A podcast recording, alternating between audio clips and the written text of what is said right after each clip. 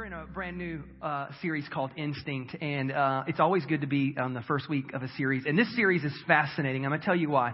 Um, there is a uh, a chapter in the Bible that we will look at that I think is maybe the most rich chapter in all the Bible. There's just something about this chapter that it has more in it, stuffed into it. It's like a turducken. It's it's a chicken inside of a turkey, inside of a duck, inside of a bigger bird, and it's just loaded it's a something another. And it's, it's amazing how rich this chapter of the Bible is. And I'll tell you, part of the reason why is because there's, a, a, a, there's an idea in hermeneutics, which is the study of Scripture.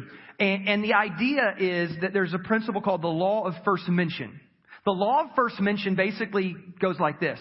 Whenever you see a person or an idea or a principle or a subject established in scripture for the first time, that's where you get first mention from, that that's the way that you can interpret it every time forward and you will see it always relate back to that as you look at scripture. Are you following me so far? Well, then it would go to give that Genesis is going to have a lot of the law of first mention and the beginning parts of Genesis even more so. And so in Genesis chapter 3, what you're going to see is over these next three weeks, we will look at the instincts of mankind and what the origin of mankind is, what, what, what mankind is actually like from the very beginning. We're going to look at the instincts of our enemy. The Bible says that there is a serpent in the garden and he is the enemy of the story.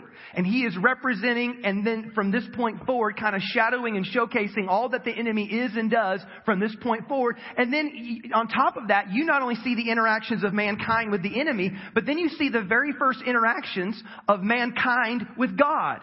And so here's what we're seeing is that every one of those three characters in this story have instincts. Everybody say instincts.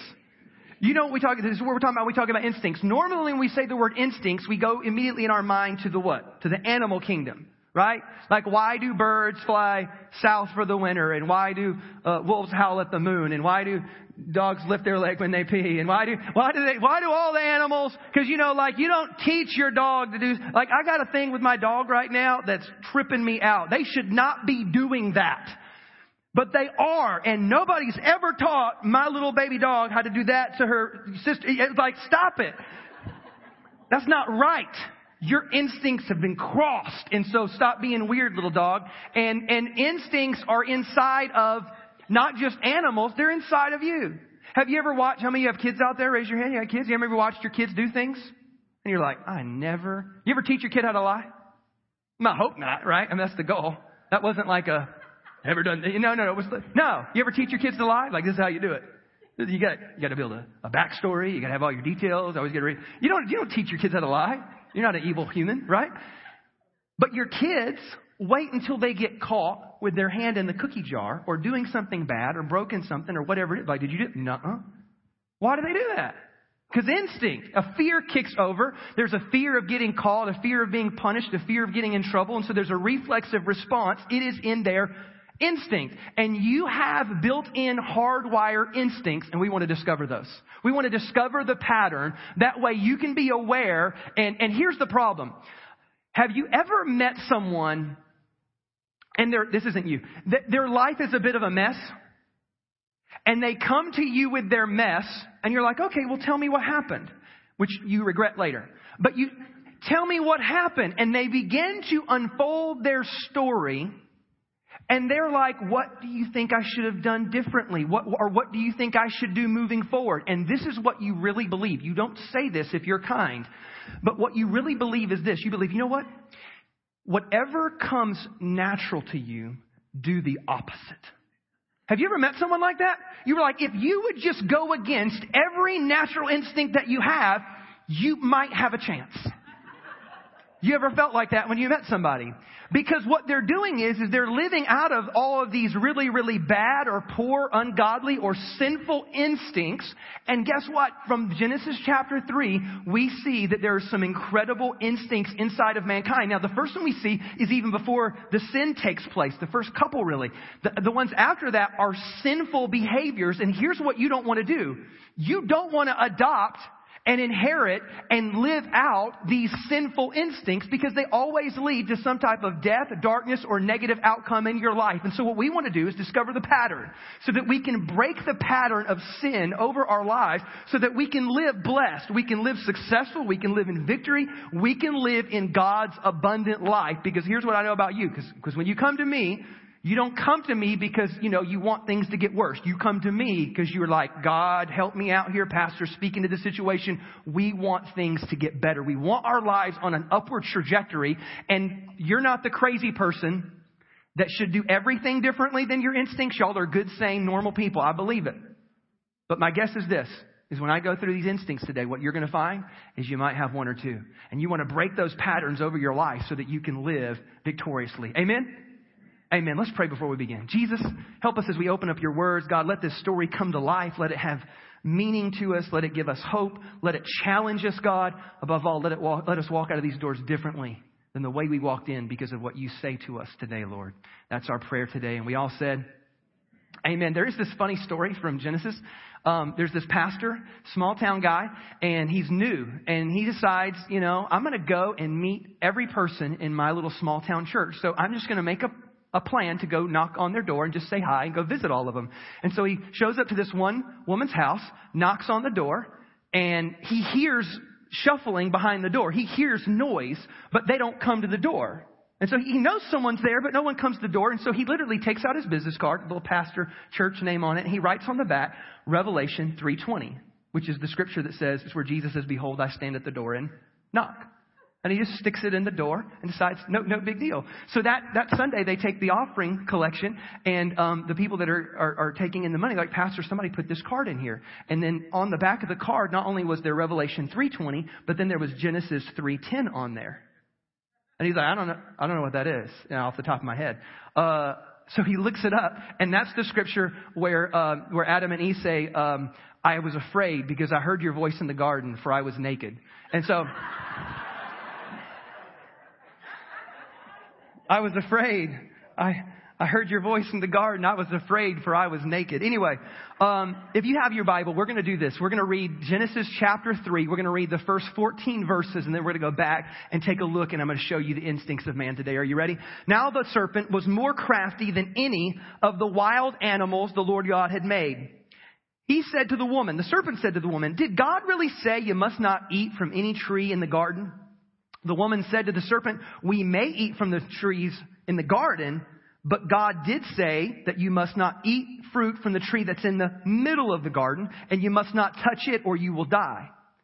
You're not gonna die, the serpent said to the woman, for God knows that when you eat from it, your eyes will be open and you will be like God, knowing good and evil.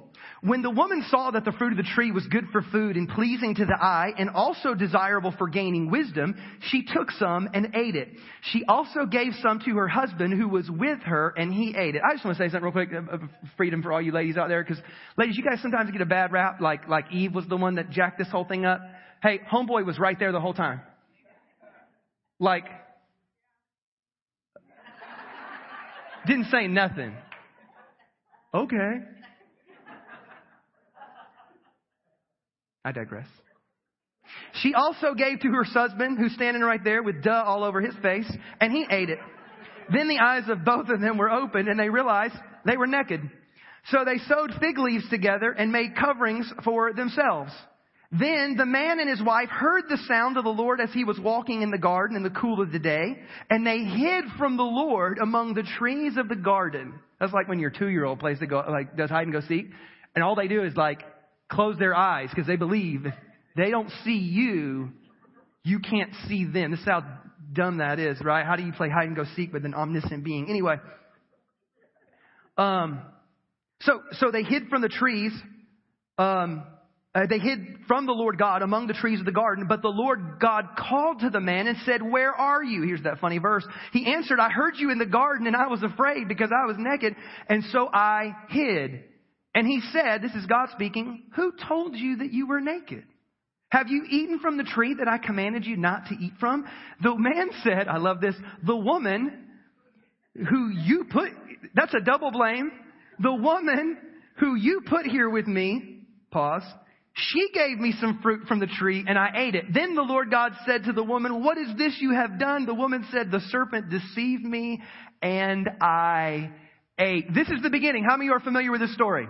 Even if you didn't even grow up in church, you know that there was a Garden of Eden and two people messed this whole thing up. You at least know that part of the story, right? This is it. That was the story you just heard. Now there's a little bit more, and we'll get to it maybe in the later weeks. But today I want to do this. We're going to walk through this story, and I'm going to basically break down that there are three different vantage points. And today we will cover Adam and Eve and their vantage point and the instincts that seem to be hardwired into them. And there are five main instincts that I want you to think about. And I want you to be judging, okay, do I do this? Do I have a tendency? Do I sometimes?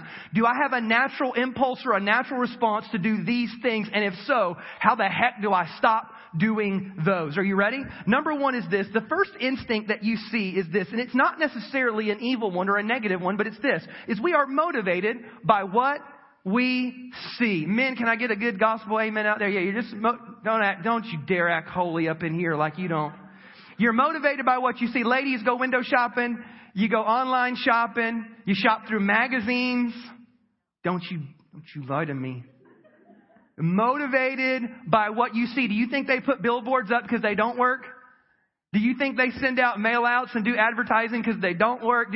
Like this is a visual driven world and we are more, as a culture, we are more visually driven and visually stimulated than in the entirety of human history. Right now we have more things, more images, more devices, more things flashing before our eyes. When you think about this, I was, uh, uh have y'all ever seen how amazing like Facebook is at their ads? Like, I, you will do a search. I was looking for my son a particular golf club by a particular golf club maker to finish out his set. I Google it one time. I go to Facebook later in the day and all of a sudden, boom, ping, ping, ping, ping. You just have all these different things. I made one search and all of a sudden Facebook's like, we know what you like. We've got you. And they will drive you because you are driven by what you see. And that's not necessarily a bad thing. Because like Habakkuk says it like this, he goes, write the vision and make it plain so that he who reads it may run with it. Like there's something good about writing your goals down and seeing there's certain like motivation when you watch something and it, it, it inspires you. It's not all evil, it's not all bad, but let's be honest, when we live in a lost, broken, or sinful culture and all we receive are the images from that lost, broken, and sinful culture, what do you think you're being influenced by all day? You're being influenced by a lost, sinful, and broken culture, and that's what's driving us, and that's what influences us, and it's on a subconscious level. It is so subtle. It seems, I mean, like, I know, I know people that get caught up. Uh, how many of y'all don't, no, we don't want to confess this. How many of y'all, because I had a guy that confessed this to me, and he's the only person that's ever confessed it, but like, y'all know those, like, infomercials?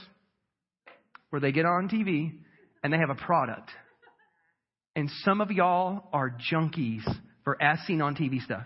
And he literally had an impulse. He had like a problem with shopping on that stuff. And isn't it funny too? Because they make, they make whoever doesn't have this product to be a total loser. Don't they?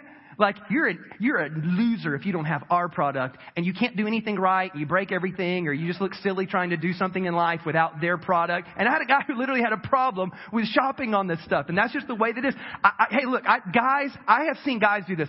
Guys get so motivated. Single guys, they will see a girl and get head over heels. They will convince themselves that she is the one. They will be so mesmerized purely by their beauty. She is a psychopath and you don't even know it, but you don't even care. You don't even care. I know a guy who hooked up and married, or, but the way that they hooked up was simply like he thought she was gorgeous and beautiful, but then when he went to meet her, they didn't even speak the same language. Like, but, but, but I love her, Todd. I'm like, Okay, you know, yeah, yeah, sure. God bless you. But like, we're so motivated sometimes by just what we see. And the problem is, is that we live in a sinful, lost, and broken world, think about those images. Most of them are driving us to do things that we wouldn't normally want to do. So the, the, the instinct in of itself is not evil, but here's the solution, and it's this. It's, it's that if you're motivated by what you see, then guard what you put before your eyes. Like, like, think about what Jesus said. Jesus has some hyperbole here. He goes kind of off the deep end with this comment. But he said, hey, if your eye causes you to sin, gouge it out. Now that's hyperbole. Like God never was condoning self-mutilation or anything weird like that. It was hyperbole. It was over the top, extreme behavior. What he was, what he was saying is this. Take extreme measures. That's what he's saying. If I'm going to give you an extremity, take extreme measures to guard what you put before your eyes. James said the same thing. He said all of sin comes from three places. He said it comes from the lust of the flesh, the lust of the eyes, and the pride of life.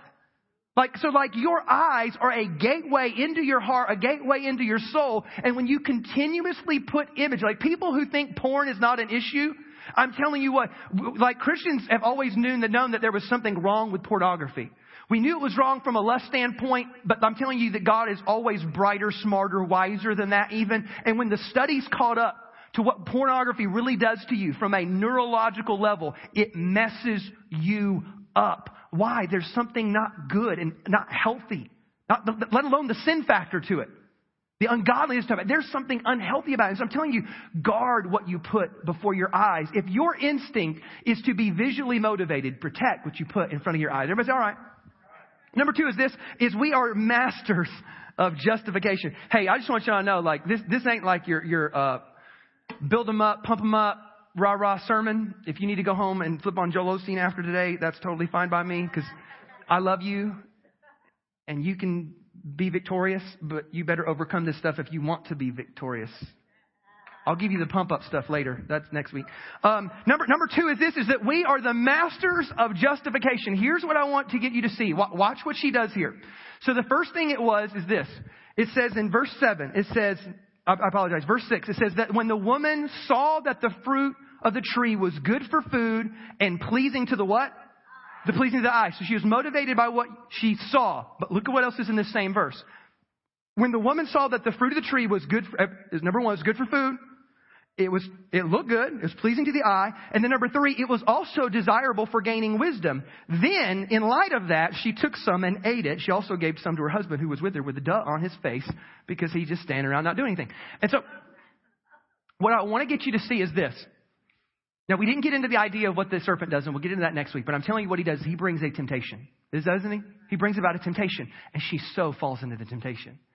And what she does is this, is she becomes a master of justification. And now here's, we don't catch it when we do it ourselves, but we're pretty good at catching it when other people do it. Have you ever, because you'll catch it when your friend does it. You know your friend is about to make a very, very unwise decision, something disastrous possibly even. And what they do is, is they begin, because deep in their mind, they kind of know it's not good, or they know it's not right, and so they lean in hard with all the reasons why it could be a good idea. Have you ever heard that before? Like your friend's like, look, I know, you know, he's married, but I, mean, I don't care because, you know, and then it's like, bam, bam, bam, I got my list. And you're like, what? Have you for real talked yourself in, into, into, do you hear what's coming out of your mouth? Because we are masters at justification. And, and typically, like, this is just some of the justifications. I wrote some down. Well, it, if it's not hurting anyone else, that's, that's one of them. Well, they'll never find out. What they don't know won't hurt them. Here's a good one. We all love this. But it makes me feel happy. Hey, but it makes me feel good. Um, I, I've seen this one like, like, like Christian couple moving together, not married, but we want to save money. Like that's my, but, but, but we're going to save on our light bill. And that's important because God wants us to be good stewards of our money. Right?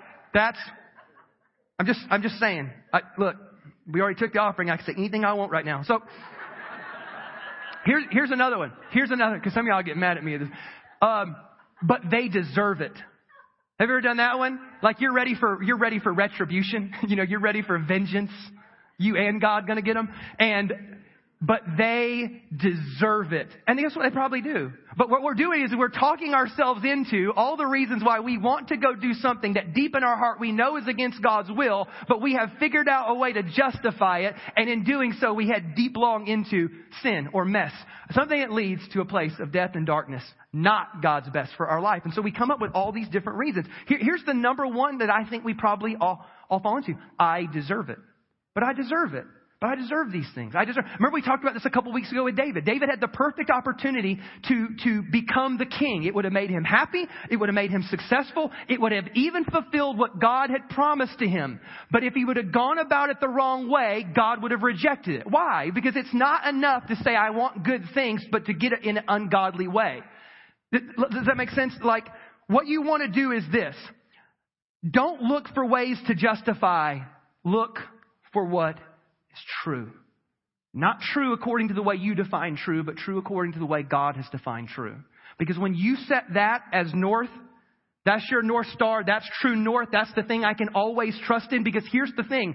God is going to sometimes give you things. He's going to set down certain commands. And listen to me, I tell you this often. The commands of God are not restrictive in nature. They are protective in nature. They do not come from a standpoint of, this is my fence and don't you come over it. Or this is stuff that you like, but I don't want you to have it. And so jump through my hoops and keep all my rules so that you can be a good boy or you. That's ridiculous. What the commands of God are, are a loving, perfect Heavenly Father that says, don't do this. It's going to wreck your life. And there are certain times in your life where you're not even going to be like able to make sense of, well, God, why would you say no to those things? You may not understand why right now, but you will one day. And if you will trust your Heavenly Father and trust what He has said is true, not your justification of what would be a good thing if it just, and come up with your list and come up with your reasons. But if you just trust your Heavenly Father, I promise that would actually lead to the abundant life that you're looking for. I got one amen. It's a little quiet up in here. That's okay. That's all right. I got a choir back here. Some no. Number number three is this. We attempt to cover our own sin. Look at what they do. So the story progresses, remember? They sin, they take of the garden, and then poof, their eyes are open. They're like, whoa, where did my clothes go? I don't, I don't understand how this happened. But somehow their innocence left them. There was a point in your childhood where you ran around the house naked and had no inhibition. You were totally unaware of the fact that you were naked. What gave you that ability? Innocence. Their innocence had left them. They're adults, they're full grown, but their innocence had left them. So watch what they do when they figure out that their innocence has left them. Genesis 3 7. Then the eyes of both of them were open and they realized that they were naked. So they did what? They sewed fig leaves together and made coverings for themselves. This is what we do when we sin, isn't it? Not only have we justified what we got ourselves into, but once we got ourselves into it, we made every man-made attempt to take care of it on our own, to cover it up on our own, to fix it on our own. Like, that's, that's just kind of what we do as people. I remember this one time I was, uh, I was in middle school and I got invited over to the prettiest girl's house like she was the prettiest girl in our whole school. Her name was Michelle, and she I had the biggest crush on her all throughout middle school. Her name was Shell Massey, and, and, and if she's listening, I've been married happily for 14 years, and no, but she as a she probably she, she's probably a train wreck. But anyway, when she was in middle school, she was beautiful. And, and I had the biggest crush on her. And somehow me and my buddy DJ are over at her house and we're hanging out and there's another girl there too. And it's, it's totally innocent. But we're hanging out and me and DJ get into a wrestling match, which turned out to be a bad idea because we're in her bedroom. We fall on the table that's in her room that turns out to be like one of these little tripod particle board mini wannabe tables. And we obliterate this thing because I totally just land on it. And we break the table and she flips out and she's like, Oh my gosh, my dad is going to kill me. I'm telling you what, me and DJ became Bob Vila. We went and got a staple gun, a glue gun, we got bubble gum, we got like fishing wire, we got, we got so resourceful and so creative, part because it was Michelle, but part because we wanted to get out of trouble. I didn't want to get into trouble. I didn't want Michelle to get in trouble. And so you know what? We will fix this. And we went to every measure for the next hour and a half to fix this little dinky table that probably no one would have cared about. But we did everything we could to fix it. And I think that's what we're like with our sin. We get into a world of mess and we typically don't run to God. We start thinking, oh, what am I going to do to fix this? And we start making every man-made attempt to try to figure out how to fix our own life. And it's like, here's the deal. Me trying to fix the table, me trying to fix my own sin apart from God is like me trying to repair a table, but Bob Vila is in the house. Like, just go ask Bob. Bob can fix it for you like that. And he has all the tools and he has all the things that he would need, but you keep trying to do it. This is in essence what the ultimate sin of life is. Please hear me on this one. Think about I remember listening, and, and, and they asked um, a, a well known respected pastor, they, they, they were asking him the question about homosexuality as a sin in the Bible. And he goes, Well, yes, it's a sin. He goes, Well, do you think that'll send them to hell? And he goes, Well, no. but I don't think you understand what, what sin is or what actually sends someone to hell because there are all kinds of Christians who have sin in their life, but God forgives them. And they're journeying towards God and trying to sanctify themselves. But, but sin doesn't send people to hell in and of itself. What does is self righteousness. Think about it. Self righteousness is the, is the sin of saying, God, I don't need you. I'll live this life on my own. God, I don't need you to cover my sin. I'll figure this out on my own. God, I reject you and don't need you. Jesus, I, I, I kind of don't need your death on the cross and I don't need your grace and mercy. I don't need your forgiveness. And so then I get to stand in my own self-righteousness. That, sin in of itself is not what sends you to hell. Self-righteousness is. Do you see that? Because there are all kinds of Christians up in this room that love Jesus and are journeying towards God, but you still have sin in your life. Are you going to hell? No, because God, God's grace covers you. So sin in of itself is not what sends you to hell. It's self-righteousness. It's standing before God and saying, I don't need your forgiveness. I'll do this on my own. And it was their attempt to say, God, you know what? We're going to fix this on our own. So they made a man-made attempt. They took fig leaves to try to cover themselves. And I'm telling you this, that's not the way to go. Uh, rather, don't cover your own sin. Instead, confess your sin and find forgiveness. Look at what 1 John 1 9 says. If we confess, everybody say if. That's a big if right there. If we confess our sins, God is faithful. Like God is just. God is good. God is, uh, God is all about you elevating your life, you overcoming sin, you being in relationship with Him. If you do just one thing, if you will just confess, if you'll just admit that you cannot be righteous on your own. That you need Him. That's the only thing that's stopping you. So if you confess your sin, He's faithful and just to forgive your sin. And not just forgive you. This is the crazy part. This is why Christians who still have sin in their life still get into heaven. Is because not only does He forgive you, but then He cleanses you of your own unrighteousness and gives you the righteousness of Jesus. That's the beauty of grace. It makes no sense whatsoever why a loving, holy God would take His holiness and give it to you, even though you, in and of yourself, are not holy. Meaning God gave you something that you did not deserve simply because He loved you. That's the beauty of grace. We don't want to stand on the outside of that and reject that. We don't ever want to stand in our own self righteousness. We want to stand in God's righteousness through Jesus. Somebody say amen to that. So number three is we attempt to cover our own sin, but rather don't do that, confess and find forgiveness. Number four is this, is that guilt causes us to hide from God. So the first thing they do is they go make fig leaves for themselves, but then they try to go hide with an omniscient, omnipresent God. Though that's just not going to work out right there. But listen to what it says, Genesis 3, 8, then, then the man and his wife heard the sound of the Lord God as he was walking in the garden in the cool of the day, and they hid themselves from the Lord God among the trees of the garden. So this is the next instinct. Number four is this, is that ultimately guilt causes us to hide from God. When you look at all these things, you know what you're finding? Man, our instincts aren't that great. We shouldn't cover our own sin. We shouldn't try to hide from God. We shouldn't, we shouldn't do all these other things. And so, but this is the instinct that we need to fight against. This is the sin cycle in essence. Uh, have you ever been through a season of life where you've seen someone do this? They start making a few bad decisions. They start living in sin. And so then they step further away from God. They actually step further away from the one person who could help them and heal them, the one person who could strengthen them. And they step away. And so because they distance themselves from God, you know what they have? They have less of God's grace and strength in their life. So you know what they do more of? Sinning. And so then they sin and they get further away from God. But because they're further away from God, it's more likely that they keep on sinning. And so then what you do is you just repeat this cycle over and over and over again. You know, you know when you stop the cycle? Usually when you hit rock bottom. When you come to the end of yourself and then you discover, I cannot save myself. I cannot do this on my own. And it, hopefully that's what eventually you, you, you hit that moment where it kind of comes crashing down on you and you are in desperate need of your heavenly father and then we retreat and we go back to god and so the, the, the idea is this is don't hide from god when you sin instead run to god as a first option how many of us do that in life though? Like life begins to get into a mess and we do everything we can to fix it on our own. And then we say something audacious like this. We say, well, I guess all there is left to do is pray. As if, well, we tried everything else that should have worked. I guess we'll try the one thing that, you know, we'll see. It's like a Hail Mary. You know, like, we'll try. We'll see. But we usually run to God, run to prayer, run to our Heavenly Father as a last attempt. And I'm telling you this, don't hide from God when you sin. Instead, run to God as a first option. Number five and last one is this, is that we blame others for our mistakes. This is the human instinct.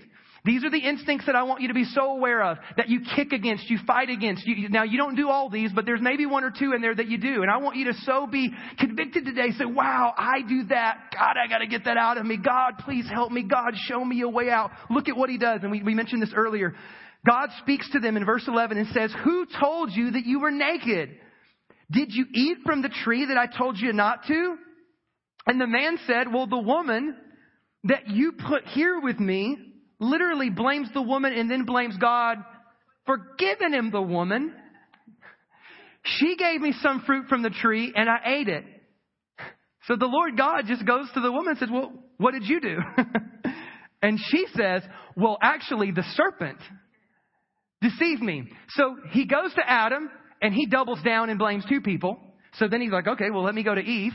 And then he goes, What did you do? What was the serpent? In a minute, I didn't read this scripture. He goes to the serpent. he's like, There's nobody else here. I did it. And so, uh, my bad.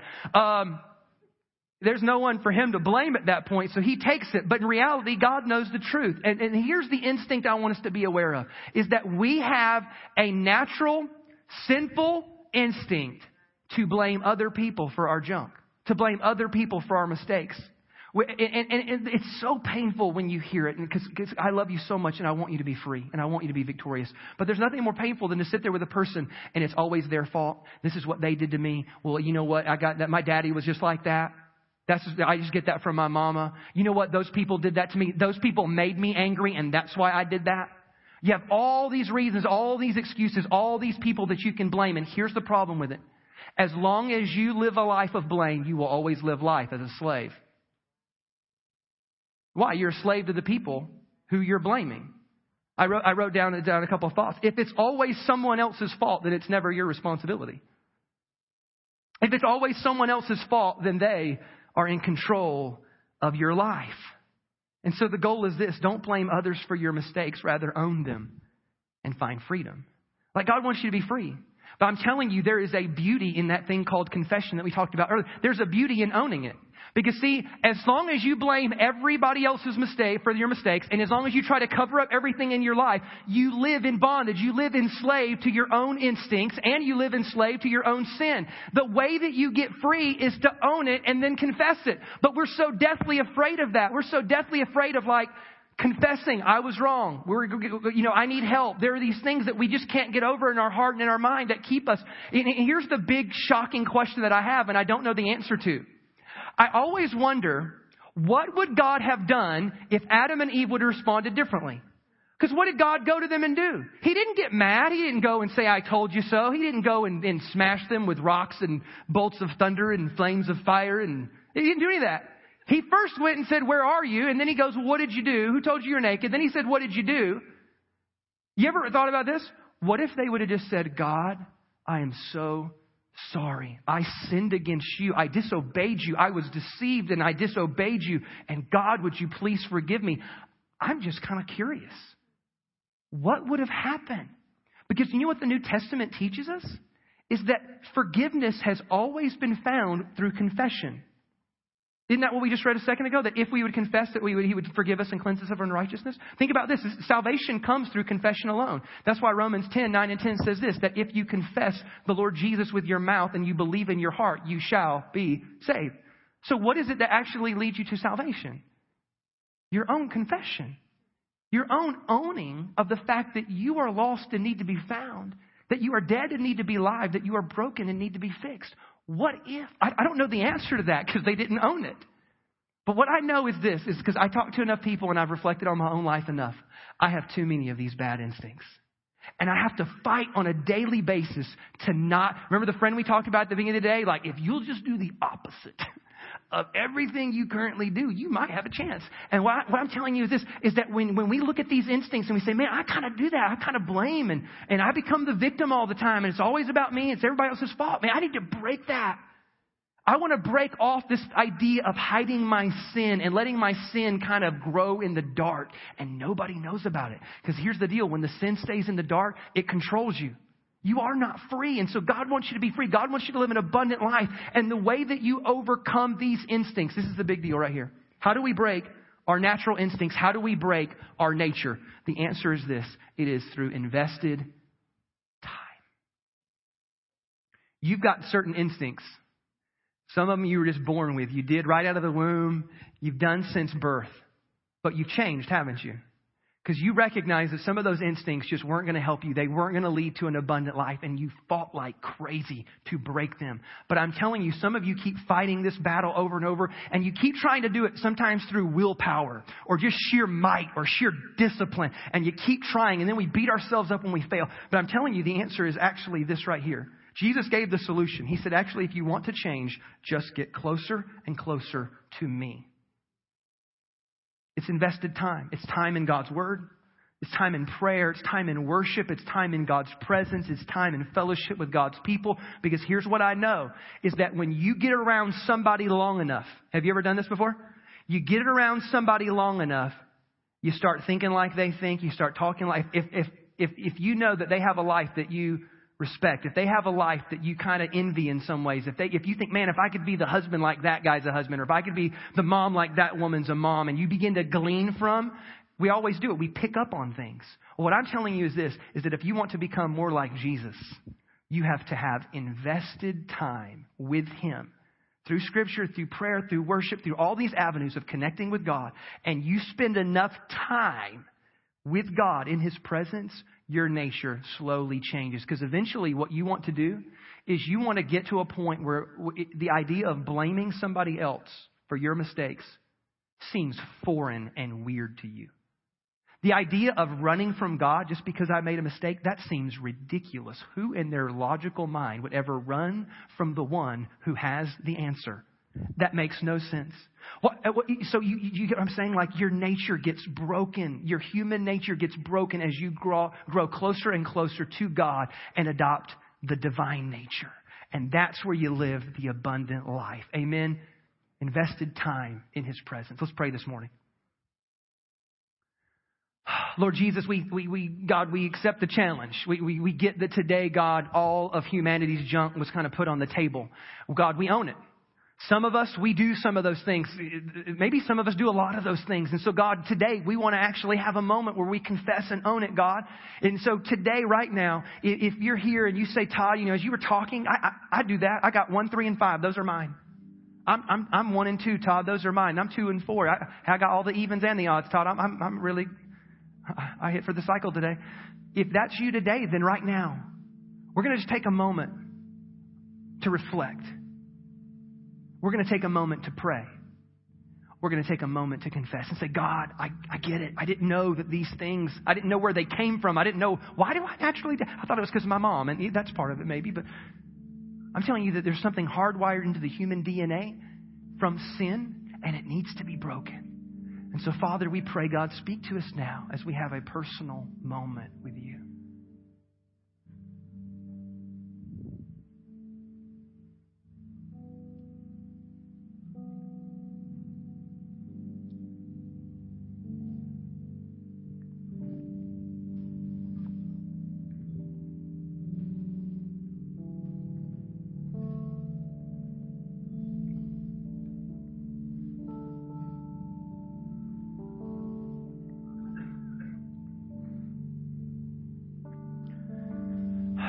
Dear Jesus, I pray that God, as we confess and as we own it, as we come before you, that God, you begin to mold us and to make us into your own image. That God, we live a journey from this point forward where we're trying to look more and more like you, Jesus. We're trying to talk more and more like you. We're trying to respond the way you would respond. We're trying to treat people the way that you would treat people, God. We want the divine nature, God. We want to, to live and act like you, Jesus. And so, God, we pray that every time we begin to revert back to our old ways, when we ever revert back to our old instincts, Holy Spirit, we pray that something on the inside of us would rise up and say, no, that's not God's way. And that it would challenge us. And God, that your strength and wisdom would be there to help us. The courage would be there to help us overcome and say, no, God, that's not your best. But God, I want your ways. And we invest our time in your presence, God, so that we can look and talk and think and act more like you, God. Father, we thank you for your love. We thank you that in light of all of our weird and negative and bad instincts, you still loved us. The book of Romans says that even while we were yet sinners and all of our bad instincts, Christ died for us. So Jesus, even in spite of our weirdness, God, you died for us. In spite of our negative instincts, you've loved us and your grace and mercy has never stopped. When we come to you, God, your arms are always wide open and we thank you for that, God. And so, God, help us as a people, Lord God, to journey closer and closer to you, to live more like you would have us to live, God. Help us to find that abundant life in you, Lord. That is our prayer today, in Jesus' name. And we all said, Amen and amen. Can we give the Lord a big hand clap this morning?